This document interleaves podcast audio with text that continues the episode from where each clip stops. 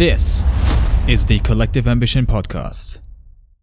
Hey, how's it going? Leon here in my little backyard, and um, I just wanted to record a quick video um, based on a mastermind call that we had last Friday with one of our groups, um, where one of the guys asked, um, "How do you guys increase your output?" Because I feel like I'm not doing enough.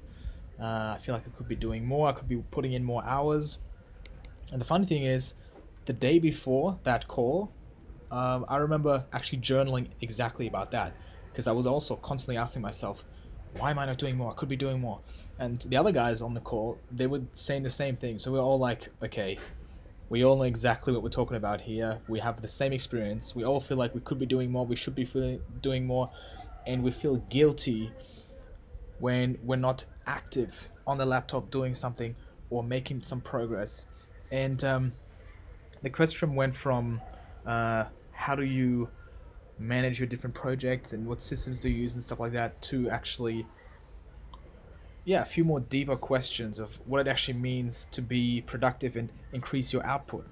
And uh, i've done a lot of uh, journaling on that topic now and uh, a lot of research and, and, especially recently again over the over this weekend uh, did a lot of thinking again and i came to a few conclusions of things that i need to get back to again and that you might be struggling with as well as you're watching this video. Maybe you'll be able to relate some of the things that I'll be talking about here. And a funny thing that we realized in the call was that when one of the guys said, you know what, I'm actually only actually working maybe like three or four hours a day of actually putting in productive work, of me doing something, being in the zone and making progress. And the rest I just you know, I it's not really work. It's not really me doing that something. And it's funny because all the other guys were like, kind of laughing for themselves, and um, we we all agreed. I'm I'm the same. Uh, if you if I think about it, the, the the really productive hours are like maybe three or four, if at all, if I'm lucky, and the rest is just me trying to do something, being busy, but not really making any any real progress because the next day I realized, oh, what I started working on is actually not the thing that I need to be focused on right now, and um, I don't get much done. And um, this has been a consistent pattern that I've seen with anyone that I talk to, where we got real and like, come on, man, like how how much work do you actually do? Especially in today's world, everyone is all about putting in every minute, every hour, everything you have as much as possible. You know, someone like Arnold Schwarzenegger says, if you sleep eight hours, sleep faster. You need to only six hours. The rest is just work and get the ma- maximum out of your time. And I, I 100% want to do that, and I want to live like that, and I agree with that. But I think the best way to spend time is not always to be working. That's something that we talked about in this call as well.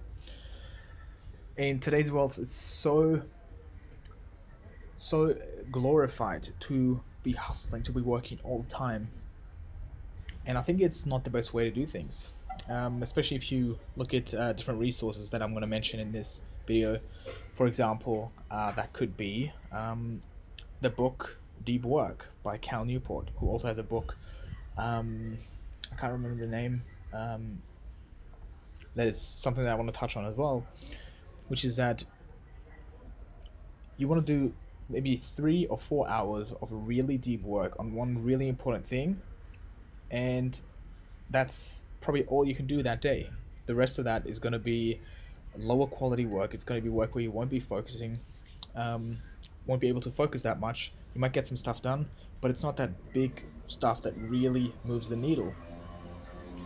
And uh, getting to three or four hours, that's hard enough in and of itself. I mean, most people, they, they can't even do one hour of undistracted work that goes really deep. And um, he talks about how he has written his books in a pretty fast manner with or with very little work and how he's accomplished just in general a lot in his life in very little time because he was able to focus just for a few hours and then there's also that concept of course of the 80-20 who you've all heard of and um, parkinson's law parkinson's law states that um, I can't remember what it exactly says but the the amount of time that takes for you to complete a task is usually the, the time that you give yourself for that task. So if you say, hey, today, you know what, I'm gonna work for eight hours, I'm gonna get this done, this done, and this done, then that's all you're gonna get done in that day. And oftentimes we get these things done much faster and then we feel this vacuum that I should be doing more. I'm being lazy now. You know, I can I can do more, and uh, we just start making stuff up. Also, another book that I read uh, recently over the weekend that I finished, uh, "Live Big" by Ajit Nawalkar, and he um, he mentioned the exact same thing in the in the book as well of how he was basically lying to himself, just sitting around in the office and doing some stuff, but not actually getting anything done. Because it was such a culture in India where he was at that time that you had to stay until a certain time to prove that you're working hard. And it's so funny. I always say that to to to people when I uh, when we talk about this topic, and they can always relate. I always say that I always try to do really long work, like really long days of work. I try. I told myself, you know, I would, I would go home and say, you know what, N- tomorrow I'm gonna work until this time, and I'm gonna I'm gonna just bang it out. There's nothing stopping me.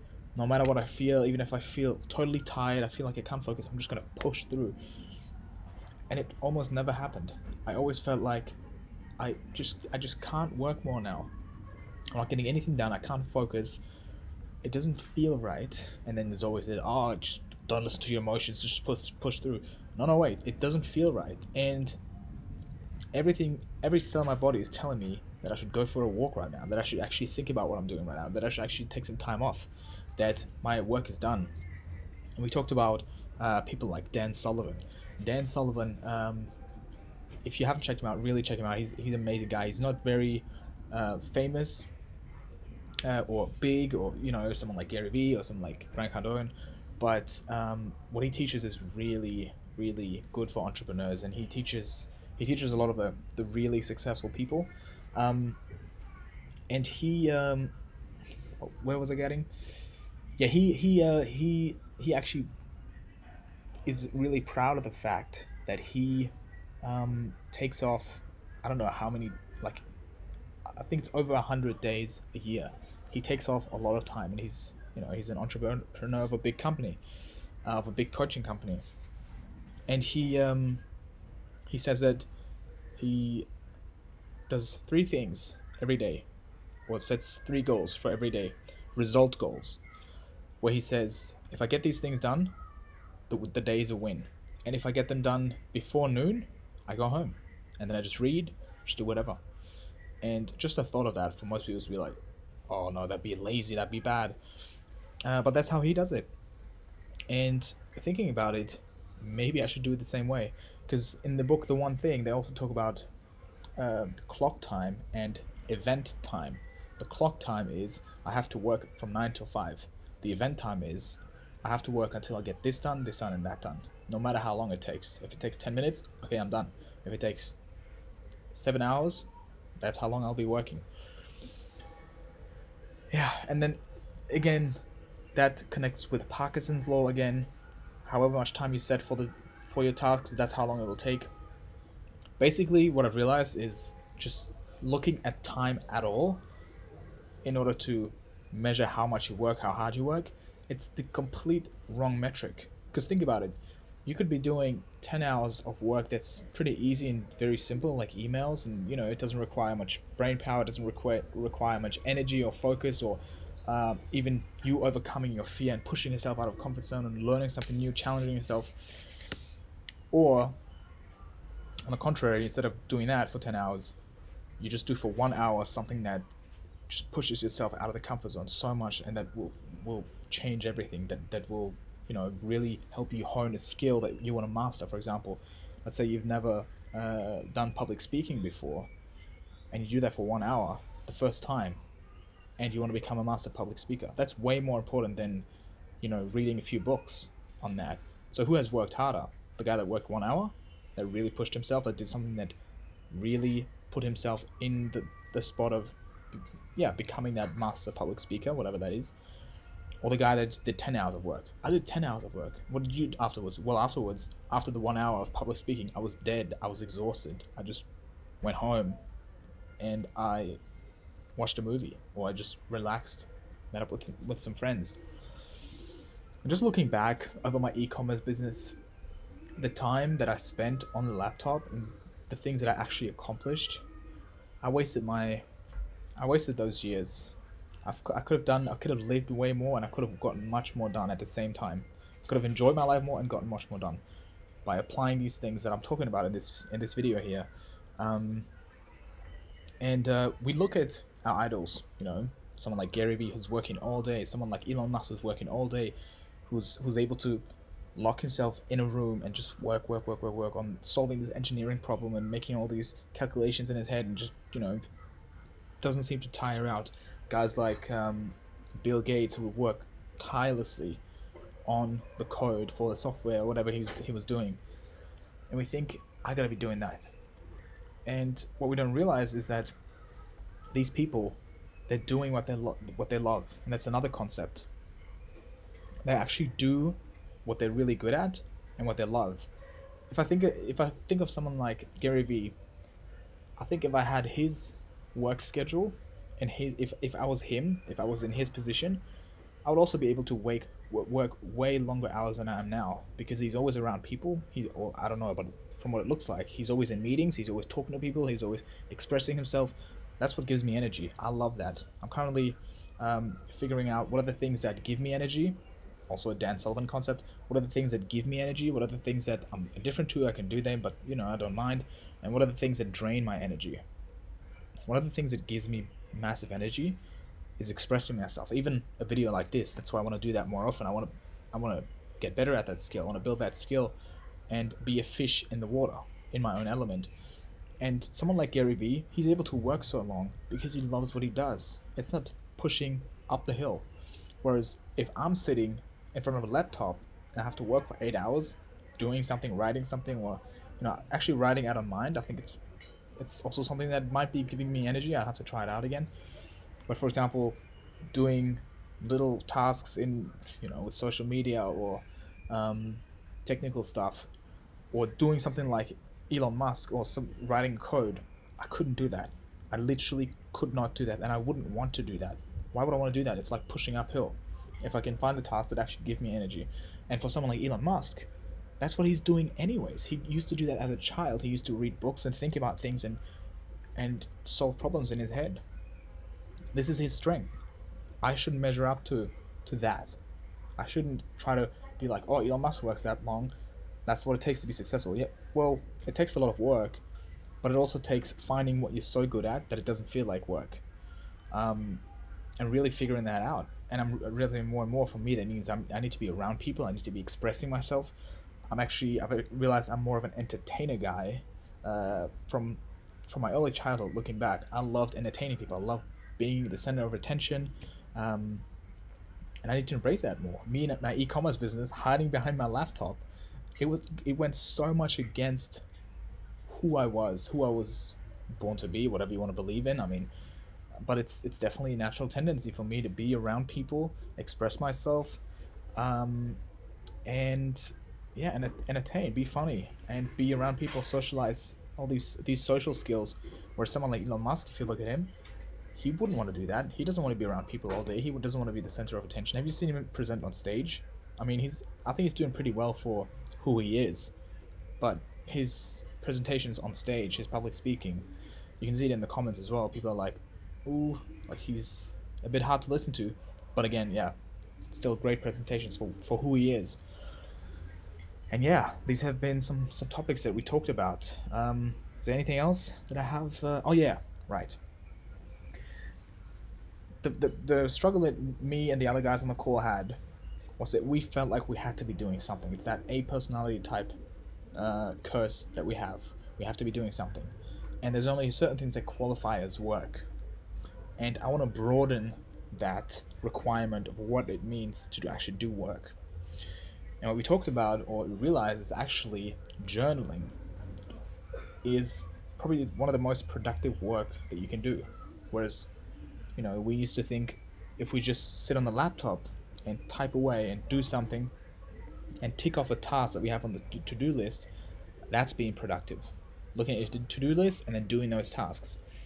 But actually, if you think about it, journaling is one of the most important things that you can do because also things like planning ahead of what needs to get done, creating a plan, um, because you're figuring out how to do things better, how to do things more uh, in line with who you are, how to do actually the right things. Because how many of you have worked towards a goal and you've been really productive in doing that, but then you realize it's not actually what you wanted once you achieve that goal?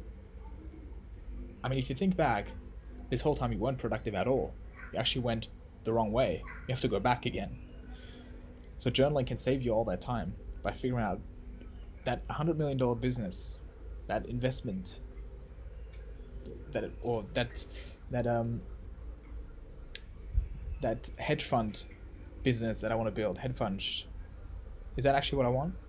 Because you might be working 20 years on that and then you realize I actually thought I would get this, but I actually not getting what I what I thought I'd get it, and I'm really disappointed, and I shouldn't have done it.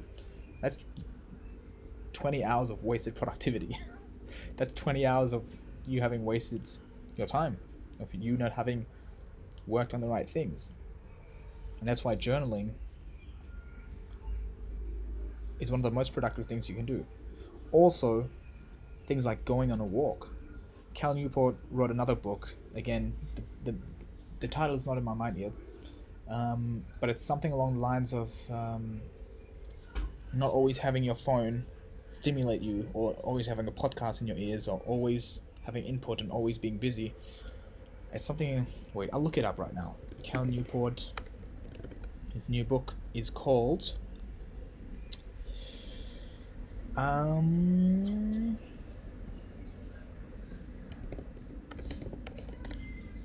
It is something along the line digital minimalism.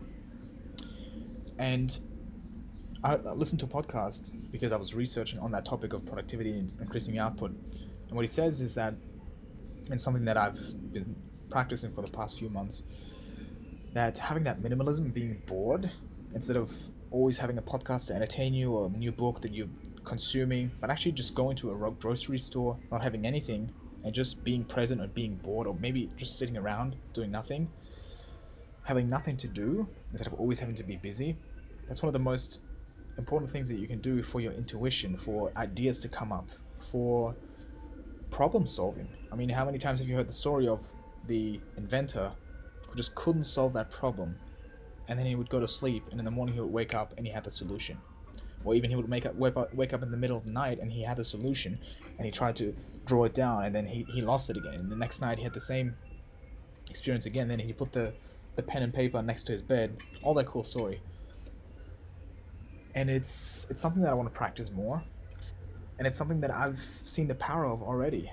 I know that if I'm working all the time, always putting in stuff, I'm not making any progress.